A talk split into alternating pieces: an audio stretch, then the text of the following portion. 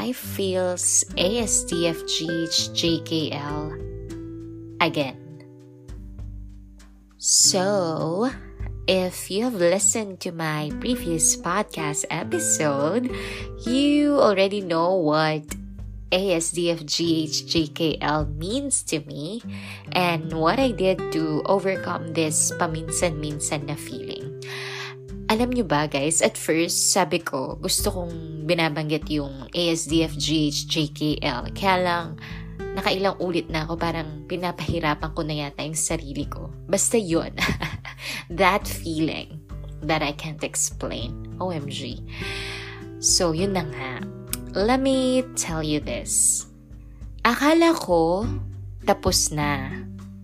Pero bakit parang meron pa? It's like saying, but wait, there's more. Hindi ko alam if na-feel nyo na ba ever yung pakiramdam na parang okay na.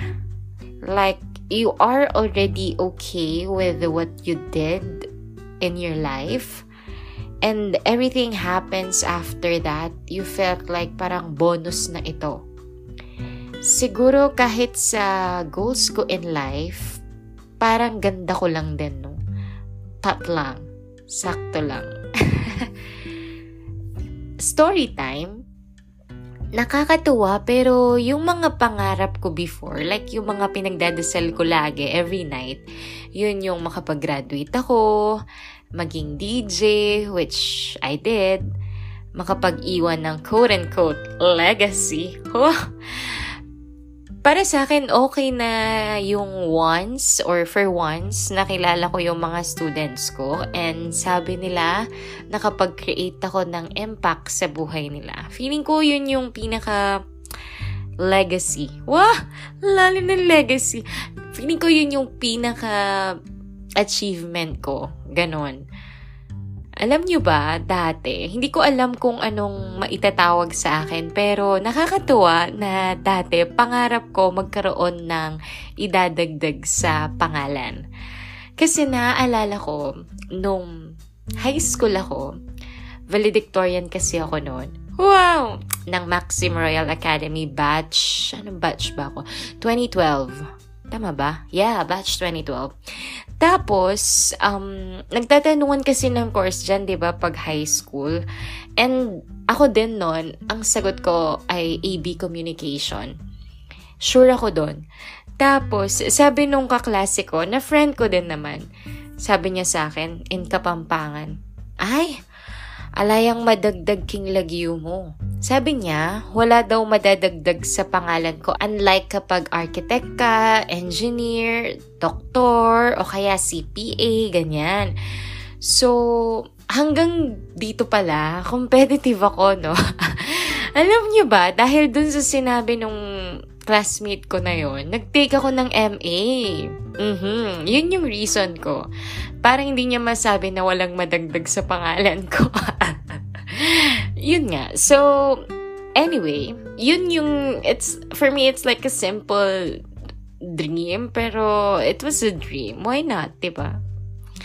Bakit ba? Anyway, after nun, after kong mag-graduate ng MA, tapos naranasan ko yung mga kinuwento ko sa podcast, yung mga rejections, yung mga quarter life crisis ko, lahat, everything in between. Eventually, sabi nga nila, eh, There's a rainbow always after the rain. Diba song yun? There's a rainbow always after the rain. Sana nasa tono ko. Anyway, so nung nakahanap na ako ng gagawin ko to survive, na okay naman na, parang feeling ko okay na ako. Like, naranasan ko na yung makabili ng gusto kong damit, o kaya makabili ng gusto kong food, na hindi ako naghihintay ng payday, yung mga ganon. Parang feeling ko, after that, whatever happens, okay. Hindi ko alam if this is a good thing or not, pero ganun yung nafe-feel ko. Yung feeling na parang okay ako, pero walang pagtaas ng emosyon. Kumbaga, consistent lang siya, ganon. Sakto lang. Hindi ko alam if yung tawag ba sa feeling na to ay satisfied or am I lost? Ganon. Tell me. Please. so, nung ganito yung nafe-feel ko, so what I did to be happier was to spend time with the people that I love. So, sa buong 2022 ko yata, ang dami kong naging lakad, ganap, like meeting the people that I used to be with before pandemic and meeting new people, meeting new friends. So, parang sinabi ko talaga na it's time for me to meet my friends again. Ganon. So, kinita ko sila.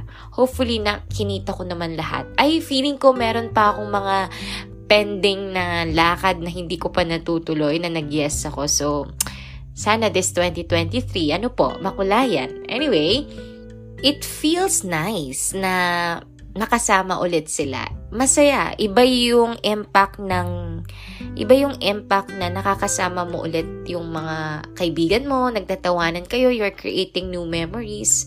I was very happy. Really.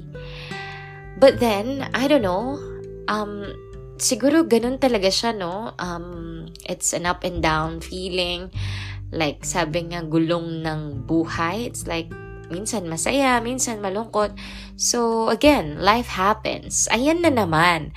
Bigla ko na naman na feel yung ASDFGH JKL feeling ko.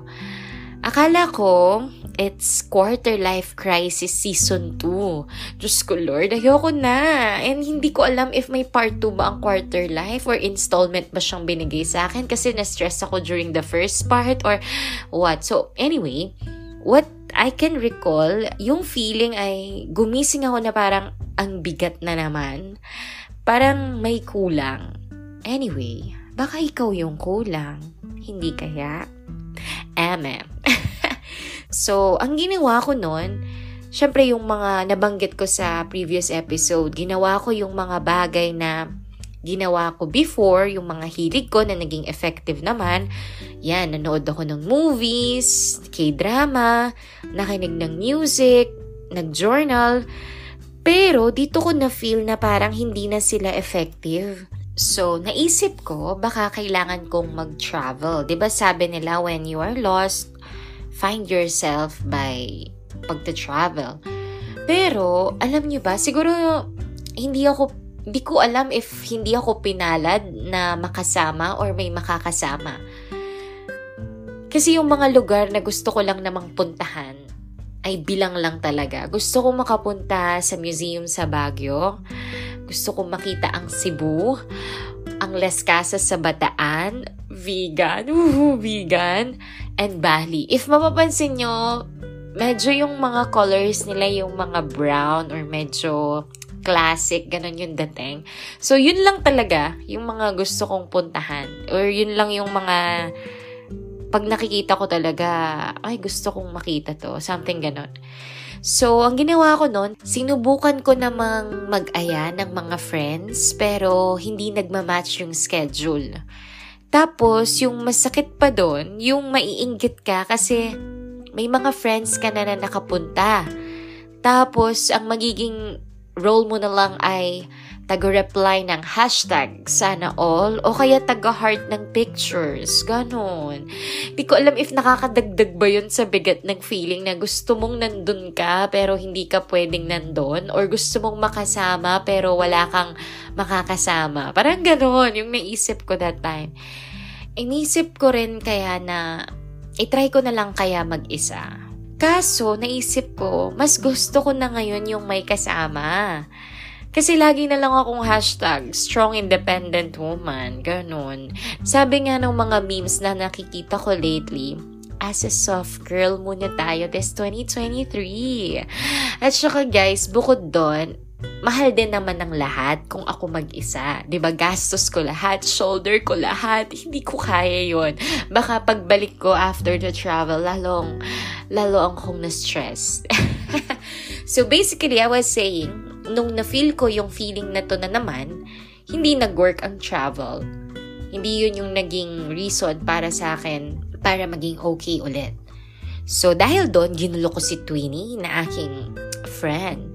Sabi niya sa akin, Ate Twin, if may mga bagay na ginagawa ka before na effective tapos ngayon hindi na sila effective, baka kailangan mo rin mag-try ng bago or mag-discover ng bago. Baka pati yung mga interest natin nagbabago na din. So, sabi niya, subukan ko daw yung bagay na hindi ko pa ginawa before kasi hesitant ako. And ang na-suggest niya ay mag-try daw ako ng mga dating apps kasi hindi ko pa ito na-try before. And bukod doon, bukod kay Twinnie, may mga friends din ako, si Angel at saka si Miss Minchin. Hi guys, special mention. Sabi nila sa akin, nakakahanap sila or dito sila nakahanap ng partner and kausap. So, syempre kapag may mga proven tayo na testimonials mula sa ating mga malalapit na kaibigan, na-motivate us. Di ba? Na parang, ay, parang legit. Ganon. So, before, ayoko kasing mag-install niyan. Una, nahihiya ako. I'm shy kaya, mm I'm shy. o kaya, natatakot din ako kasi baka mabudol-budol ako, ganon, or baka maloko ko. Minsan kasi gullible ako. Minsan like, iniisip ko rin, baka asa rin ako ng mga students ko. Pag ganun yung worry ko eh. Pero, I was wrong. I admit, ako yung mali. Ako yung masyadong praning or masyadong conscious sa sasabihin ng iba. I'm just nobody. I'm just a simple girl. Wow! Na taga barrio. Ano ba yung kanta ni Sofia the First? Di ba yung mga... Ay, hindi. Prinsesa pala yun na taga barrio. Huh? Anyway, Sorry guys, bedtime na kasi so kung ano-ano yung mga naiisip ko, nagkakahalo-halo yata.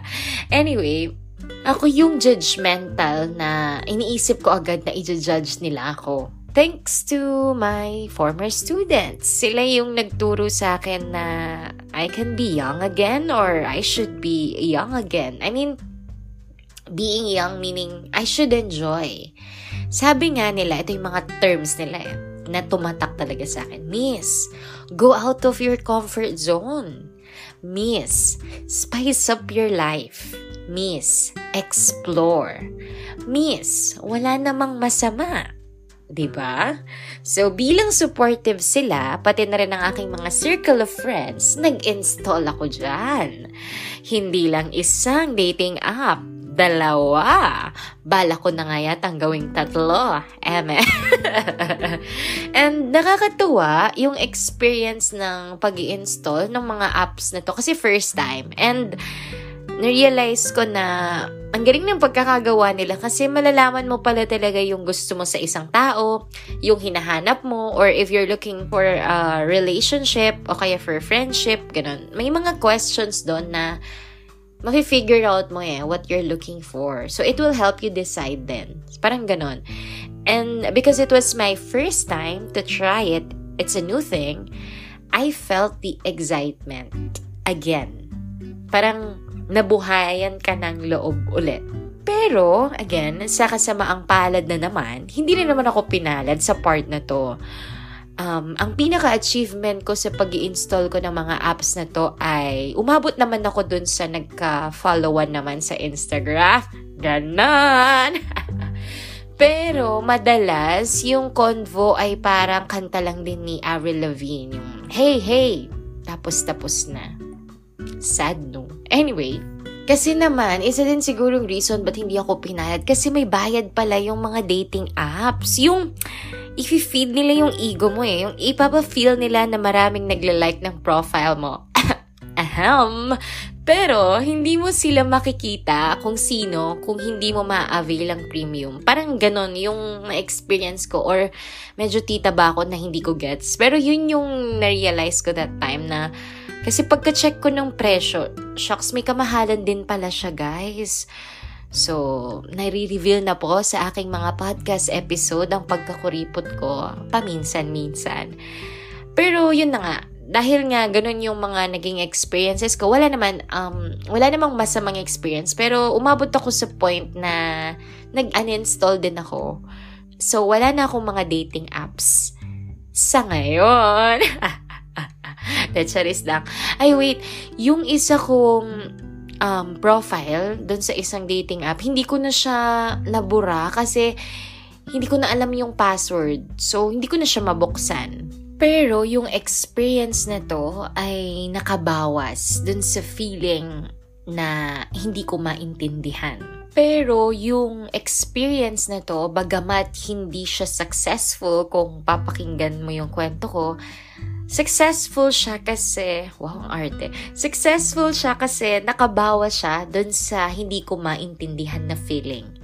Another thing that helped me was to check my bucket list again. Like yung mga ginawa ko years ago, nung masipag pa akong maglist na every new year kung ano yung mga gusto kong i-achieve, ganyan.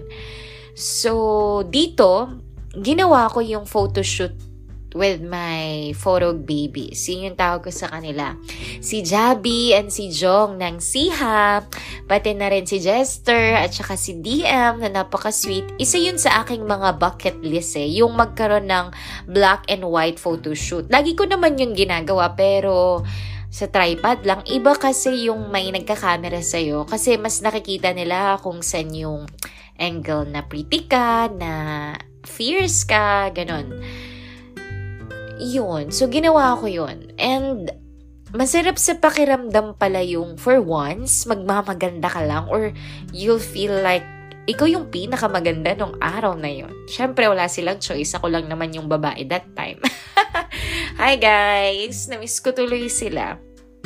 Pero, I was very thankful to my students for making it possible. Yung akala nila birthday ko, ganyan. Pero hindi nila alam na That's the reason kung bakit ako nag-photoshoot. It's my bucket list. It's part of my bucket list. Nakakatuwa nga lang na akala nila yung photoshoot na yon ay prenup. May mga nagtanong sa akin or may mga nagsabi sa akin na congratulations or something, ikakasal na daw ba ako? Diyos ko Lord, sabi ko, yung feeling nakakatapos ko nga lang mag-install ng dating apps tapos ikakasal ako. Ganon, yung feeling.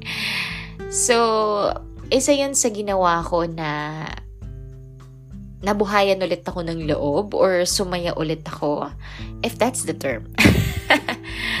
so, after that uh, photo shoot, sumunod doon yung podcast. Ito. And honestly, ang mga nag-push sa akin ito, yung mga estudyante ko rin. Sila yung nagbigay sa akin ng idea na gawin ko to. Gusto nga nila YouTube pa. Uh, ano ba yan? Vlog. Pero marami yung nagsabi rin ng podcast. So sila yung nagbigay ng idea na gawin ko to. Sila din yung unang naniwala na kaya ko siyang gawin. And up to now, sila rin yung mga masipag makinig sa mga podcast episodes ko. So, ayun nga, it worked. Um, this podcast helped me overcome that kind of feeling because it's something that I look forward in a week. It keeps me busy.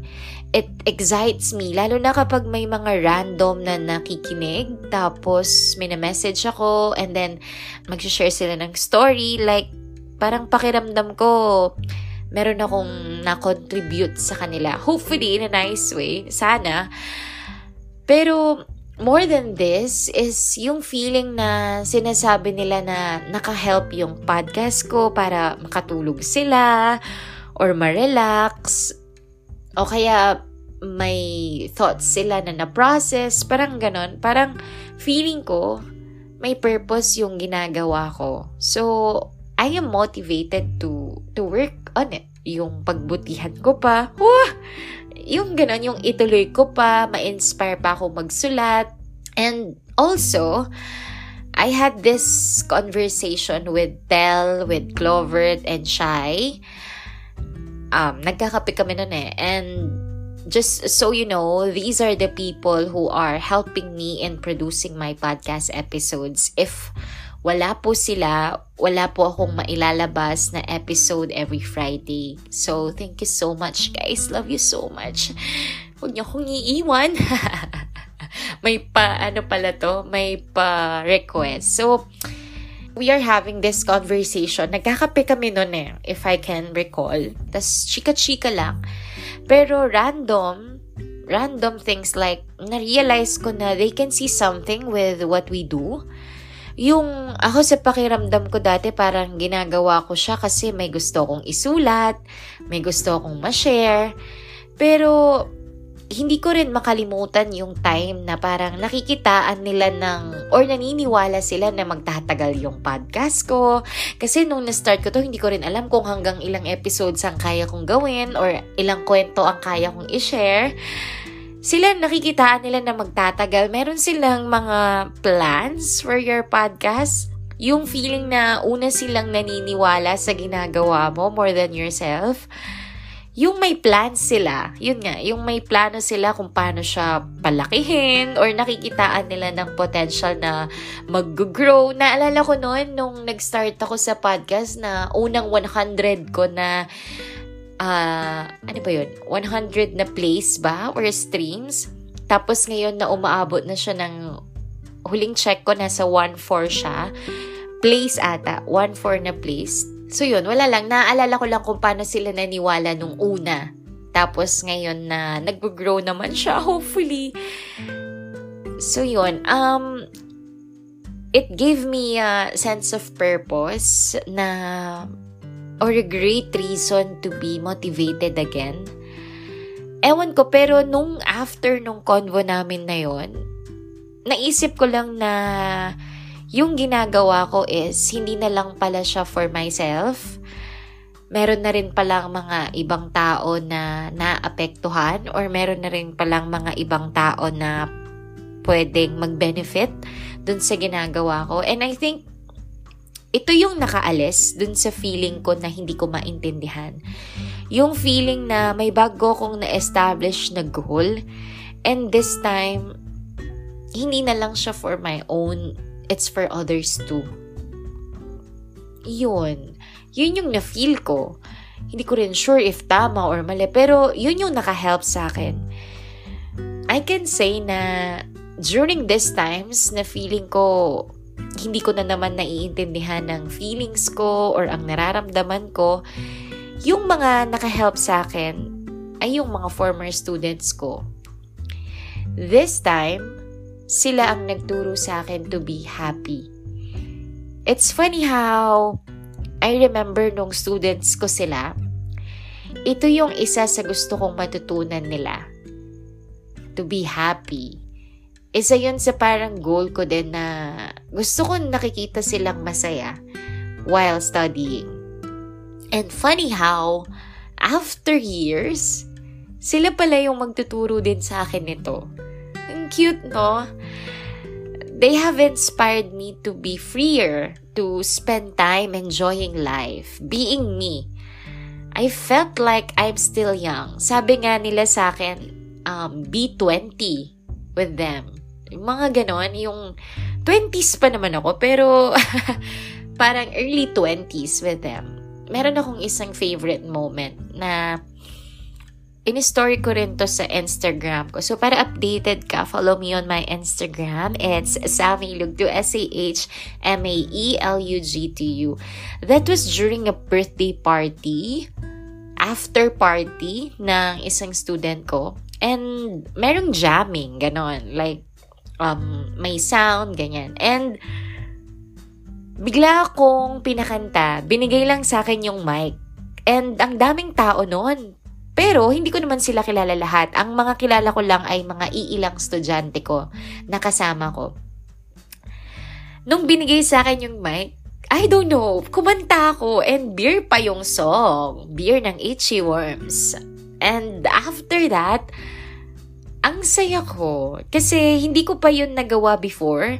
Yung kumanta ng naka-minus one, tapos strangers yung mga audience mo. I felt really happy after that. Sabi ko nga, sana next time kumanta ko with the band naman. Wow! Guys, parang awa nyo na. Isa rin po ito sa aking bucket list ang makakanta with the band. At ang gusto kong kantahin ay ang My Heart ng Paramore. Tinyo ka. Ay, Di ko lang sure if nasa tono ko. Pero isa yun sa mga bucket list ko nga. My thoughts doing random things, forgetting the worries, just being you, allowing yourself to start again, to feel again, doing things the first time, doing what you love to do and trying out new things and finding out what you will love, being with the people you love, meeting new people.